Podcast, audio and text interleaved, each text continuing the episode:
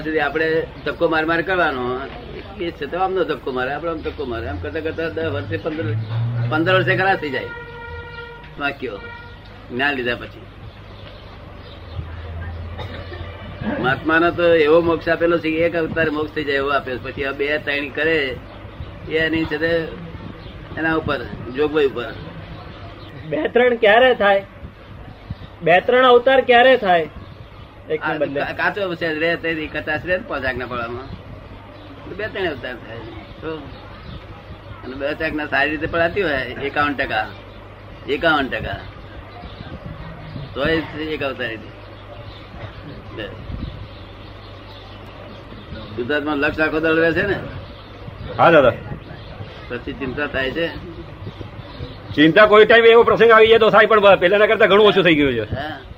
હા કોઈ ટાઈમે એવો પ્રસંગ આવી જાય તો થાય છે પણ પહેલાના કરતા ઘણું ઓછું થઈ ગયું છે. એ ચિંતા ના કહેવાય. ચિંતા થાય તો જ્ઞાન ઉભું જ ના રહે. ચિંતા થાય તો જ્ઞાન ઉભું ના રહે.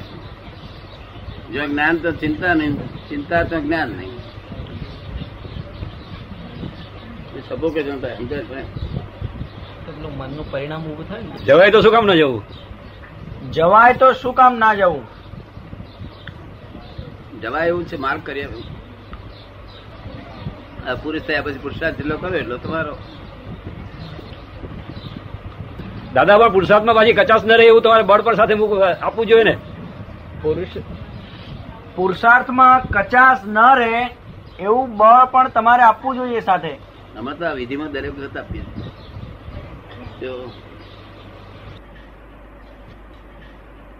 મારા ઘરમાં બધી જાતની મુશ્કેલીઓ જ કેમ રહ્યા કરે છે? ધંધામાં વાઈફ ને. એવી બધી તકલીફો જ રહ્યા કરે છે કે.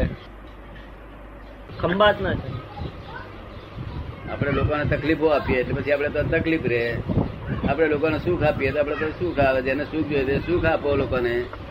અને તકલીફો જોઈએ તકલીફો આપો. જે જોઈએ તે આપો બીજાને. તો આપણે તો આવી છે ઉપરથી આપણે સમજવાનું શું આપ્યું હતું આપણે અમાને. તો એટલે સુખ જોઈએ તો સુખ આપવાનો પ્રયત્ન કરો શરૂઆત કરો. તમે શું આપો તકલીફો આપો લોકોને? સુખે નહીં આવતું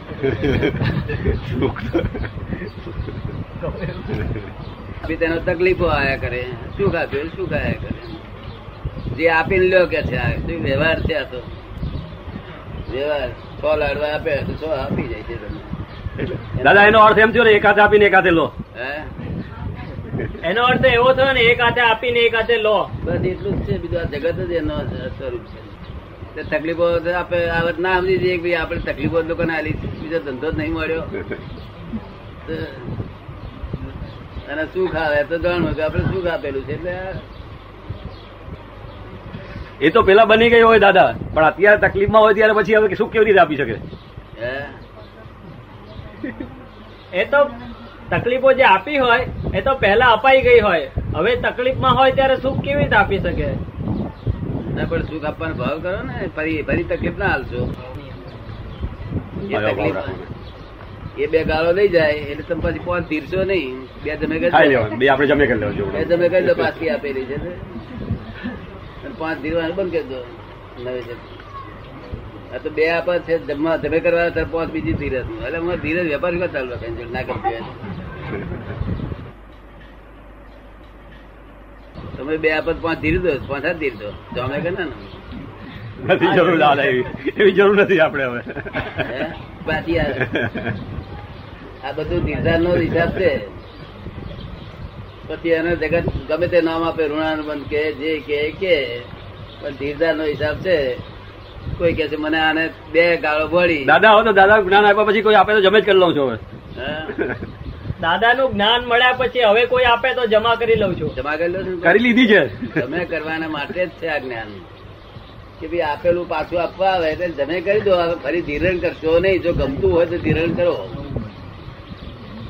બે ગાળો પાછી અપાયો છે જો તમને ગમતી હોય ફરી એને ધીરણ કરો પાંચ ગાળો આપીને. પછી ફરી પાંચ આપવા આવશે પાછું. જમા ઉદાના કેર છે. કાકા શું ગમે? ધીરવાનું ગમે ગાળો ધીરવાની ગમે આપડી આપેલી જ પાછી ભગવાન આમાં આગ ગાળતો જ નહીં. ઋણાનુબંધ વ્યવહાર. સો લાડવા તમે આપ્યા છે સો તમને આપી દેશે જયારે એમ તો પચીસ વર્ષે લગ્ન કે છે સો આપ્યા હતા સો આપ્યા.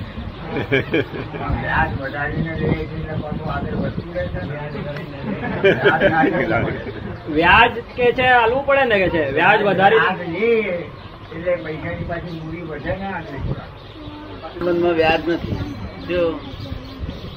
આ વ્યવહારિક બાબત કારણ કે રૂપિયા જેવી ચીજ નથી હિસાબ અપાય છે રૂપિયા જેવી વસ્તી છે તો વ્યાજ ચડે તો રાગદ્વેષની ચીજ છે. શું છે? ફરી ધીરવાનું બંધ કરી દે. ફરી ધીરવાનું બંધ કરી દે જો ના ગમતું હોય તકલીફો નથી ગમતી? ગમે છે. ગમતી હોય તો ધીરવાનું ચાલુ રાખ.